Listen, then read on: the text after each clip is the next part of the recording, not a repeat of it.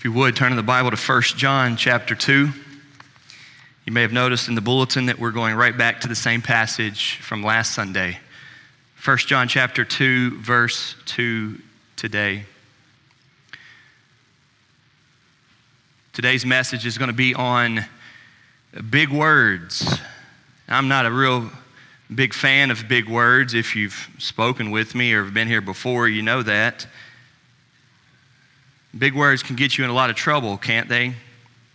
They can cause you to look like you are more educated than you actually are. We've all heard the classic story of the New York Yankees catcher Yogi Berra, who told the media that he could hit for both sides of the plate because he was amphibious. That's not what amphibious means, right?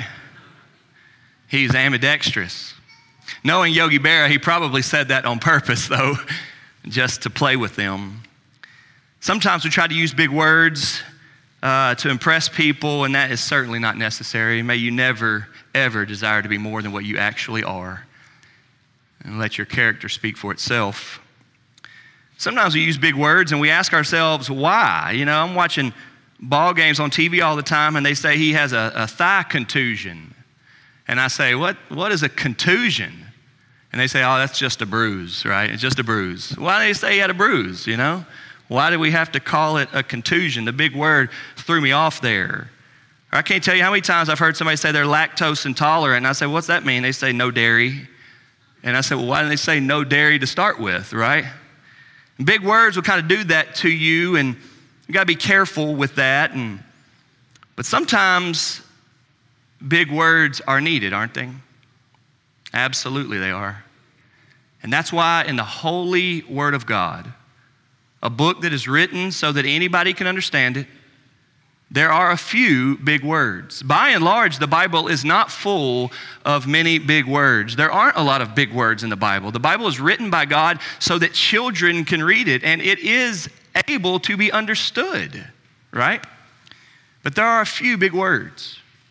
Now is a good time for me to remind you that if you have read the Bible before and you thought I don't understand it, then maybe you're using a translation that is hard to read.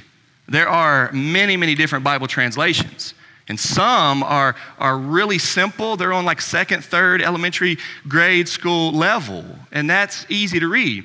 But some are written at a very high level and they're difficult to read. And some were written over 400 years ago and they are difficult to read simply because of that. You can use whatever translation you want to use, but we want to make sure we're understanding it. And that's the case when it comes to big words. Well, in last week's passage, 1 John chapter 2, 1 and 2, on what do we do when we sin, there was a word in there about Jesus. And the word is propitiation. That's a big word. That is five syllables in one single word. Propitiation. That's a big word, right? And it is hard to use, and many people can't even say it right. And then we don't even know what it means. And so last week, I, I made a point to not get deep into that because it is such a big word with a big meaning that we would devote all of this morning to that. Today's message is going to be on propitiation. It'll be good for you. You need to know that. And while you may hate big words just as much as I do, and may you and while you may never ever try to even say that word again, that is okay. May you leave here today knowing that God uses the word propitiation. And so you want to understand it. May that be your heart. Read with me at 1 John chapter 2. My little children, I am writing these things to you so that you may not sin. But if anyone does sin, we have an advocate with the Father, Jesus Christ the righteous. Now, here's our, here's our phrase He, that's Jesus, is the propitiation for our sins. Could have said He's the Savior of our sins, could have said He's the forgiver, He's the Redeemer. Could have said, like many Bibles say, that He's the sacrifice for our sins. But it doesn't. It says he's the propitiation. And so this morning we will look at what does that mean? If God uses a big word, then we want to know it. This word right here, propitiation, in your English Bible is found four times. 1 John 2 2, 1 John 4 10, which is just later in this same book, Romans chapter 3, what Matt McBroom read a little bit earlier, and Hebrews chapter 2. Four places in the English Bible where you'll see this word propitiation. But this exact word right here in the original language that which this book was written is only found two times in the whole Bible. Only two. All right? And that is 1 John 2 2 and 1 John 4 10. The Apostle John, writing this little letter, also who wrote the Gospel of John, the Apostle John is the only person writing in the Bible, only biblical author that uses this word. But God inspired him to, and we want to understand it. Uh, Jonathan Parnell, writing on propitiation, says God's holiness and our sin explain why at the heart of the Christian message is the death of Jesus in our place. A death that fundamentally was propitiation. D.A. Carson goes on to say listen to this propitiation is what holds together all the other biblical ways of talking about the cross. If the cross of Jesus Christ, Jesus crucified, that God's Son died on the cross, if that is all that we say that it is, right? Holy God, sinful man, Jesus becoming sinful man on the cross. God took the holy man Jesus and put our sins on him, and God judged and punished and killed Jesus on the cross for us. If all of those teaching points are true, which they are, they're throughout the Bible, right? All of that is seen in the work of Christ on the cross. The idea or the term that puts it all together is propitiation. That's what we will study here today. Propitiation means the removal of guilt and the purifying of a sinner. That's one thing that it means. And the other thing that it means is the appeasing or satisfying of God in his anger or wrath at the sin, at the sinners.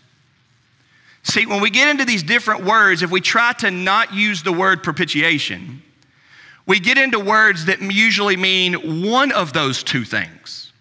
Sometimes a Bible will use the word expiation, and that only talks about removing the guilt. Everybody understand that?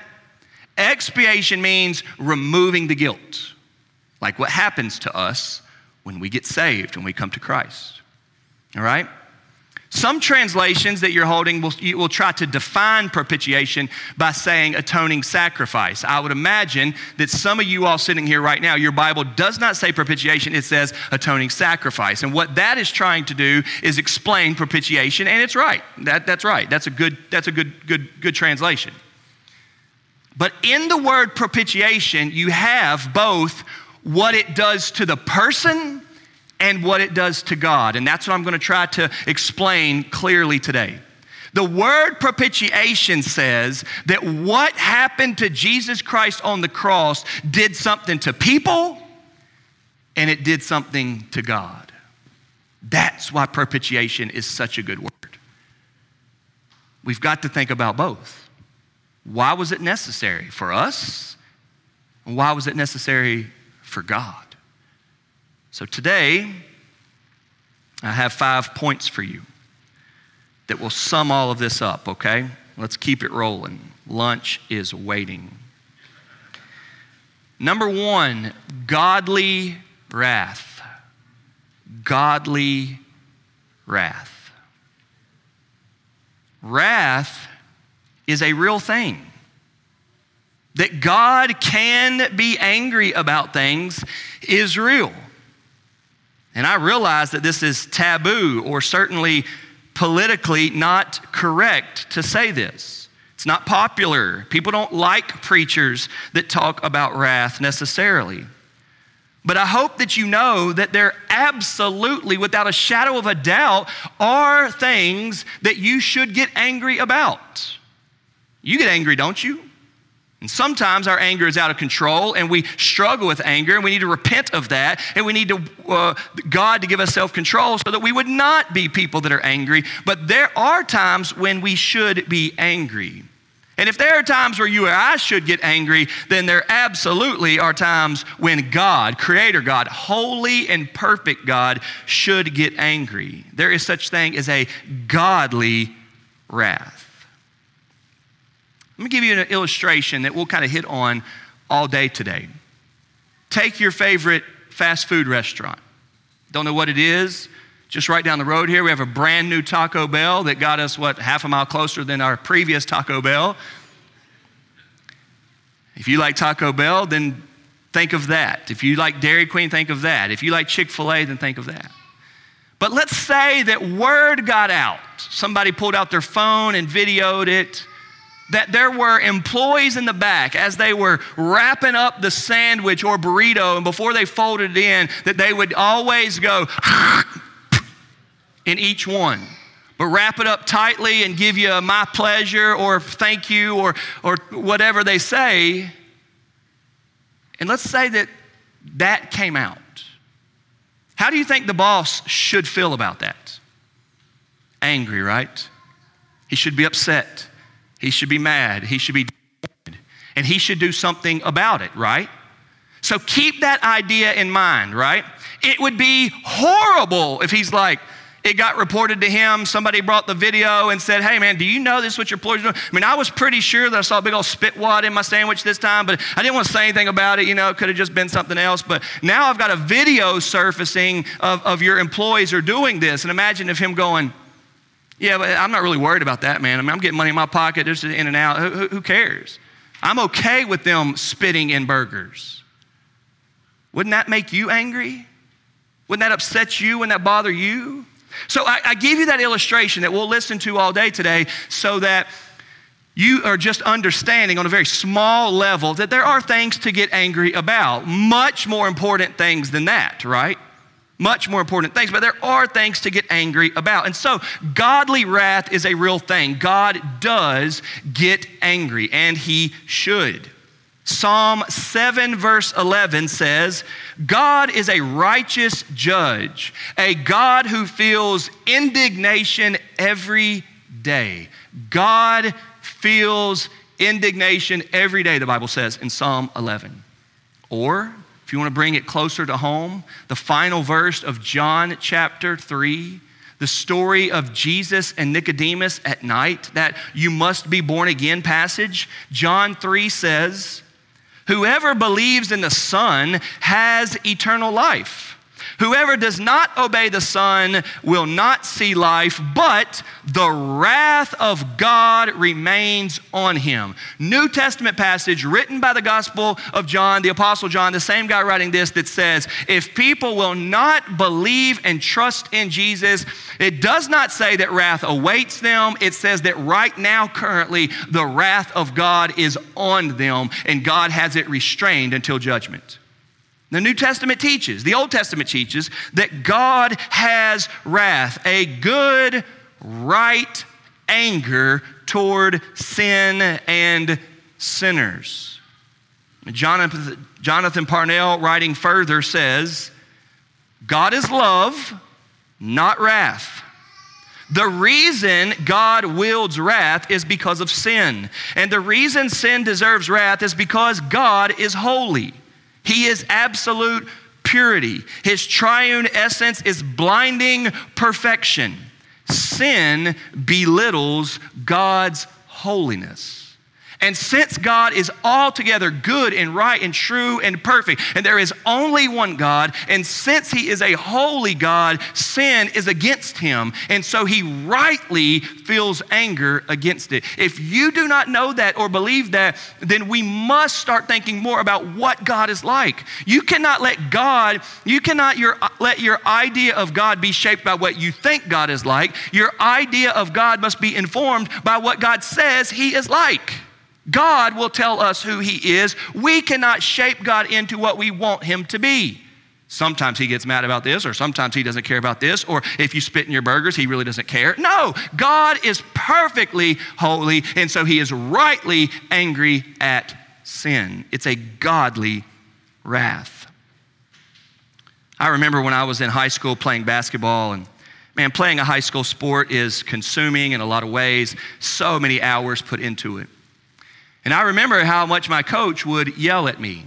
He would yell at me and scream at me and get on me all the time. And I was a three year starter, and so I had a lot of time to be yelled at in front of crowds and all of my friends and cheerleaders and parents and everybody sitting in the bleachers. And every once in a while, a friend, if, you know, after a game, we'd come back to school and a friend would say, Dude, man, how do you feel about coach yelling at you all the time? He's like wearing you out during that game. And I remember thinking, like, I, I don't see it that way. Here's the thing about somebody being angry with you do you know that they love you? Are they right to be angry with you? See, what my friends don't know is for every hour that they saw in a game, we had already put in like 10 to 20 hours in practice. My coach had given me rides and bought my dinner and coached me up and loved me and built me up. And I love my coach. He could say anything to me because I knew he was for me. And so when he screamed at me in a game, I was like, okay, yes, sir. Because I knew he loved me. If we think God is wrong because he gets angry, perhaps we don't know that he loves us. And last week I made a point to say do not stop now in listening to this message and think that don't sin is the Christian message because it's not. Today, I want to say the same thing that God being a God of wrath is the only Christian message because it's not. Please don't tune me out at this point. God has a godly wrath. John Stott, writing in his famous work, The Cross of Christ, writes, the wrath of God is his steady, unrelenting, unremitting, uncompromising antagonism to evil in all its forms and manifestations. God has wrath because wrath against sin is the fitting expression of a holy God. So, number one, godly wrath is a real thing and it is a good thing. Number two, there is godly wrath, but there is also condemning guilt. Stick with me through this. If wrath is real, then guilt is real. And just like there are things that we should get angry about, there are things that you and I should feel bad about. Now, if the first point wasn't politically correct, then this one definitely isn't. There are some things that you and I should feel guilty over. Sinning against God makes us guilty, and it is good to feel that guilt. It is right and proper to feel that guilt. Without guilt for sin, we will not recognize our need for forgiveness. Now, here is a great time for you and I to think about what I talked about a couple weeks ago when I talked about sin and what is sin and what we make out to be sin and what sins we aim at or emphasize. If we are making people feel guilty for things that they should not feel guilty for, we are wrong. We are playing the place of the devil. We should not make anybody feel guilty for things that ought not make you feel guilty. But God should make us feel guilty when we have sinned against a good God. Without guilt, we will not know that we need Jesus, the Savior of the world, and the forgiveness of sins. So, back to this fast food restaurant analogy not only should the manager be angry about that happening, but the people doing it need to know how bad it is. And they should feel guilty about it, right? Not only do you hope the manager is upset about this and would do something about it, but you would hope that the people actually spitting in the food are really bothered now that they had done this, that they recognize that they are wrong. They would feel guilty. See, feeling guilty is a natural thing. We know the phrase guilty conscience, and guilty conscience is very good for us. May you not be the person who thinks that any and all guilt is bad and you shouldn't be having it, and so you try to get rid of it. Imagine, imagine what life is like if we don't feel guilty about things. This is terrible. Anything goes, nothing's wrong. Nobody gets mad about anything, nobody feels bad about anything. That's not the way it's supposed to be. Guilt is to be a good thing when we have done a wrong thing. And we should feel guilt over our sins. There's an old hymn that we sing a lot called Man of Sorrows.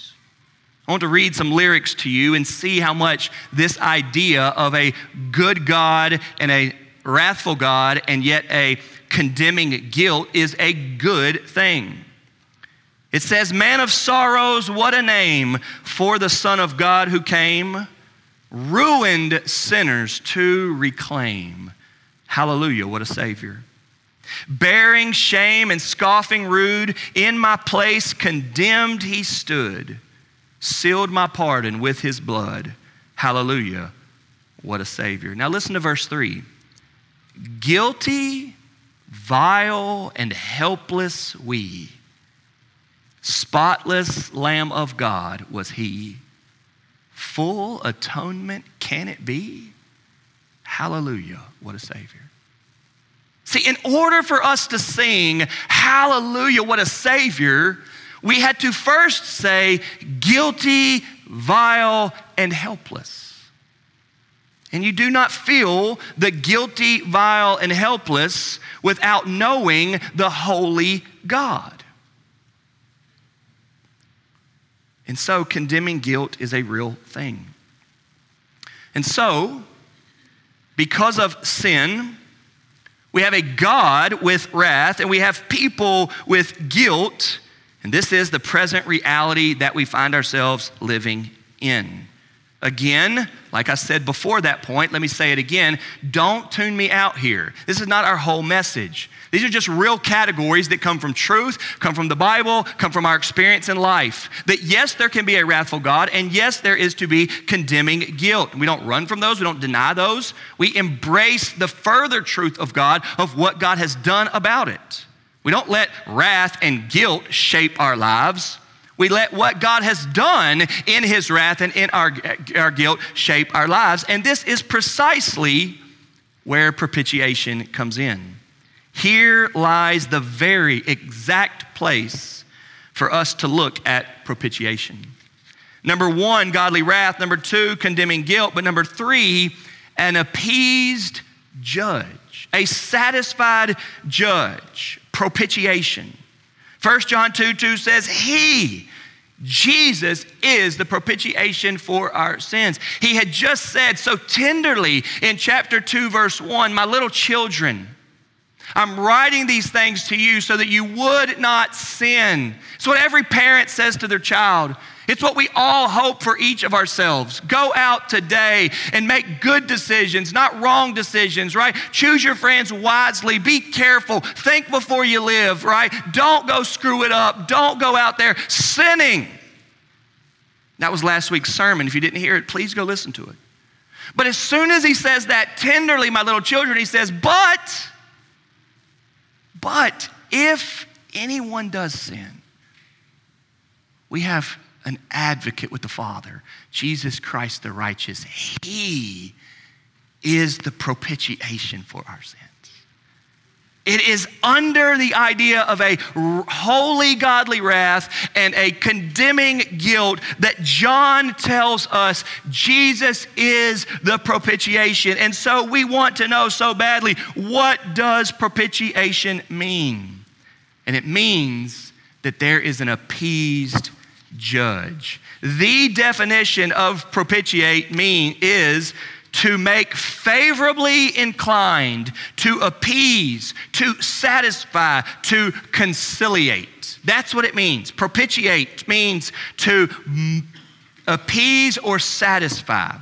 Jesus has appeased and satisfied, has appeased and satisfied the judge of the world. Just as the Bible teaches us that God is our maker and our creator, the Bible teaches us that He is our judge. The Bible says that one day, any day, a day that nobody knows, Christ will come back. He will gather up all the people who have ever lived in the history of the world, those who have already died, those who are still living now, and He will judge us. The coming judgment is a real thing that you need to be aware of and you need to be prepared for. God is a judge. But while God is the judge and facing God in judgment sounds so dreadful, the Bible makes crystal clear that anybody in this room or living who will trust in Jesus Christ will escape the judgment. The Bible says in the Gospel of John, chapter 5, that whoever believes in Jesus will escape the judgment. Imagine. Imagine. Like Noah getting on the ark when the flood was coming, you can get in Christ and not be judged by the judge. And the reason why is because that judge, that will judge, is an appeased judge. He is a satisfied judge because of propitiation. Jesus, so how is he? Well, Jesus' death on the cross, the perfect, holy, sinless, completely obedient Jesus, appeased, satisfied, and pleased God. For those who trust in Christ, the wrath of God, the good wrath, the godly wrath, is gone. He is not angry with you. If you are trusting in Christ, God no longer has wrath for you. It has been removed, it's been dealt with. The Bible says that as Christ hung on the cross, God poured out his wrath on Jesus. God's judgment, his punishment for you has already happened on Jesus 2,000 years ago. He's not upset with you anymore, he's not angry with you anymore. He is not rightfully, wholly angry or wrathful anymore at those who will trust in Christ. If you're going to trust in Christ in the future, you will see the wrath of God removed from you because the judge has been appeased. It is truly the greatest story ever. It is the most amazing thing. God loves us and He is appeased or satisfied. The very sins that we do, the sins that I will do tomorrow, the sins that you and I will do future, have been appeased or satisfied through what Christ did on the cross as His holy, perfect sacrifice satisfied God. Now, what's important about this to understand is it's not just a sacrifice that could appease God. That's why the blood of bulls and goats will never, ever take away sins, like the Bible says. That's why no good work that you could do. If you decide today, well, the one thing I got out of Josh's sermon is that I am condemned in my guilt. And so I'm going to leave out of here today and I am going to vow to be a better person and I'm going to work harder and I'm going to love my neighbor better. And I'm going to try to start doing good. That will not appease the judge. You cannot earn your way into a relationship with God. You cannot be good enough to remove that wrath. But you can trust that He sent Jesus to do the work for you. You can trust that in the death of Christ on the cross, God was satis- Jesus was satisfying his Father in heaven and his wrathful judgment upon sinners. The judge has been appeased. His anger and wrath is gone. He rightly punished sin on the cross. Yes, the wages of sin is death, but Christ took our sins and Christ died our death. On the cross, God wrathfully judged and punished sin. The work on the cross appeased God. What a message. What a truth. So there is godly wrath, and there is condemning guilt. But because of Jesus being the propitiation, he has satisfied the judge, God. But I told you that the reason why propitiation is such a key word here is because it, it includes that side of it, what it does to God, it satisfies Him, and then what it does for us. Number four, forgiven children. Godly wrath, condemning guilt, appeased judge. Number four, forgiven children. On the cross, it did not just appease God. This is not just what it did for God. This is the beauty of it. This is why I do believe. This is why this is not a man made religion. This is the revealed salvation that comes from God. This is not just for God, this is for us. This message here today is good for you. It's the best thing for you. It's better than any job you can get, any health you could have. This is an eternal message for you that will satisfy your soul both now and forever. It may change your circumstances, it may not change your circumstances. You may suffer from now until your death in this life that we have found ourselves in. But I assure you, in Christ, you will be safe and loved and forgiven from sin and the devil for all all eternity, forever.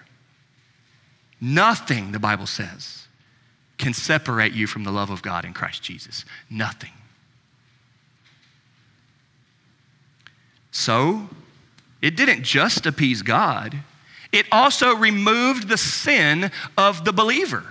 You say, well, in the, in the cross of Christ with propitiation, what did it do for God? Okay, he's no longer wrathful, he's satisfied. Okay, well, then what did it do for us? It removed our guilt, it took away our sin. He forgave us. It purified the child, uh, purified the child of God. It made us feel and know, not just feel, but it made us feel and know love and acceptance. You may have friends that don't love you and accept you. You may have family that don't love you and accept you. But because of the propitiating work of Christ on the cross, you can matter of factly, for certain, forever, be loved and accepted by God forever. You can be forgiven of your sins by a rightfully wrathful God because of what Jesus did. Jesus' work on the cross made us right with God. You can be completely forgiven of your sins because of Jesus. Turn to Him, trust Him, believe Him. Start today with saying, My whole life is going to be centered on Jesus. He is the propitiation for my sins. Believe Him. But know this that you must believe him. This is not some transaction where you get it without knowing about it or out, without caring about it or without being involved with it. This must be a personal faith. This must be a belief that you have. This must be a commitment where you know that there's a holy God and you know that you've sinned against Him and you know that He did it through Christ, and so you turn to Him. You change your direction in life from going whatever you're living for, and we're all living for a bunch of different things, and you literally turn toward Jesus because He is the propitiation for your sins. He's the one who satisfied God for you, and He's the one that forgives you of your sins, removes your sins. And so now you're going about Jesus. You may still keep your job, and you may still keep your family, and you may still have the same hobbies. Some of those things might need to change for the sake of God and for His glory, but you get your life centered on Jesus this is the forgiven child of God. This is what we believe through and through. This is why propitiation is so important. It satisfied God, but it forgave us, purified us. And that's why Andrew Crawford hits the nail on the head so often here. In the first song we sang today, that absolutely set the tone for a sermon on propitiation was Before the Throne of God Above, in which we sang, Because the sinless Savior died, my sinful soul is counted free. For God the just is satisfied to look on him and pardon me. Propitiation. The wrathful God not a big, mean, ugly God, a loving God, is angry because we sin against his goodness. But the cross of Christ, so let's say, say over there is the cross of Jesus, Jesus on the cross. God looks down at the cross and forgives us when we believe. He doesn't look this way and say, Are you working hard enough? And are you doing enough? And are you, uh, you know, behaving well enough? And are you obeying enough? That's not in the Bible. He looks at Christ and says, He is propitiating sin. He's making my wrath go away, and He's making your sins removed. Praise the Lord. Praise the Lord. We can be forgiven children. John Stott, again, writing in his famous work, classic work, The Cross of Christ, says, God is the one who makes propitiation. This wasn't man's idea, this was God's idea. It is all due to his mercy and grace. He writes, God does not love us because Christ died for us. Listen to the wording. God does not love us because Christ died for us. Christ died for us because God loved us. If it is God's wrath which needed to be propitiated, it is God's love which did the propitiating. Amen. Forgiven children. Lastly, number five, this all sounds well and good certainly seems a little bit technical if you ask me about the good old story and the gospel message and the old rugged cross. But what was the motivation behind it? And where did it come from? Propitiation is fantastic to the believer. But where did it originate? And I told you that there are only two places in the entire Bible where you get this word, propitiate. The first is right here, 1 John 2 2, but the second is 1 John 4 10. Turn there and watch John answer the why.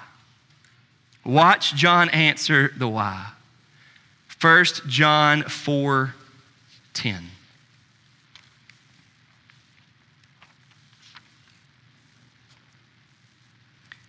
In this is love not that we have loved God. Let me stop there for just a second. If you're still trying to convince yourself how spiritual you are and how good of a person you are and how sure heaven you, how sure you're going to heaven because of how much you love God, read what I just read again. Your love for God is not the standard for love. I'm sorry, it's not. He says, This is love, not that we've loved God, but that God loved us and sent his Son to be the propitiation for our sins. Why is propitiation a thing? Why is it real? Why does the Bible talk about it? Why does wrath have to be talked about and guilt have to be talked about? Why did God go to such great lengths to deal with it? Because that's the way He is in His great love as a loving God. There are all sorts of misrepresentations, misrepresentations in the world of our great God, the one true and living God, the Creator God, right? So much misrepresentation in the world today of what the real God is like. Some by people that don't know God, and sadly and unfortunately, lots of misrepresentation in the world by people who do actually know God and trust in Christ. But may you and I know deep down, fundamentally, foundationally, what God says about himself. And his son Jesus is the propitiation for our sins because he loves us. Because God is a loving father, because he is. What an amazing thought. John Stott writes again It is God Himself who in holy wrath needs to be propitiated. God Himself who in holy love undertook to do the propitiating. And God Himself who in the person of His Son died for the propitiation for our sins. Thus, God took his own loving initiative to appease his own righteous anger by bearing it his own self in his own son when he took our place and died for us. There is no crudity here to evoke our ridicule, only the profundity of holy love to evoke our worship. He loves us. And he decided to satisfy his wrath against sinful people like you and me by killing his son for us. In the cross of Christ, God is satisfied. In the cross of Christ, we are forgiven through faith. Believe it. Stop trying to work yourself back into a good mood. Stop trying to work yourself back into a clear conscience. It ain't gonna happen. If you walked in here guilty today, you're gonna feel guilty by tomorrow afternoon if you will not trust in Christ. I'm not saying you're not guilty, I'm saying we're all guilty. But through Christ, God has propitiated the very sins we have. What a thought. God is the judge, God is the sacrifice, and God is the advocate.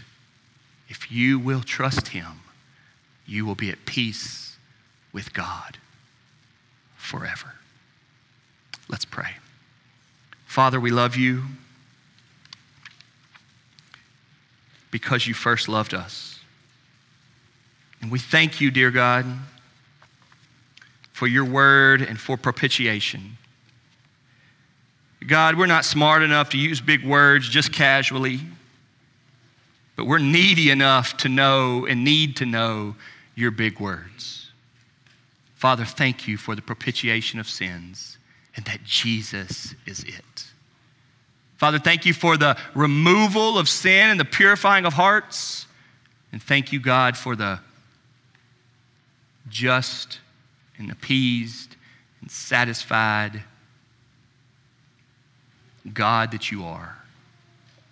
Oh, Father, thank you that we can have a conversation about guilt. Remaining in guilt, living in guilt, suffering and being weighed down by guilt is not the way we're supposed to live life. We are to bring our guilt to you, knowing that you love us. May we run to you and not from you. In Jesus' name we pray. Amen.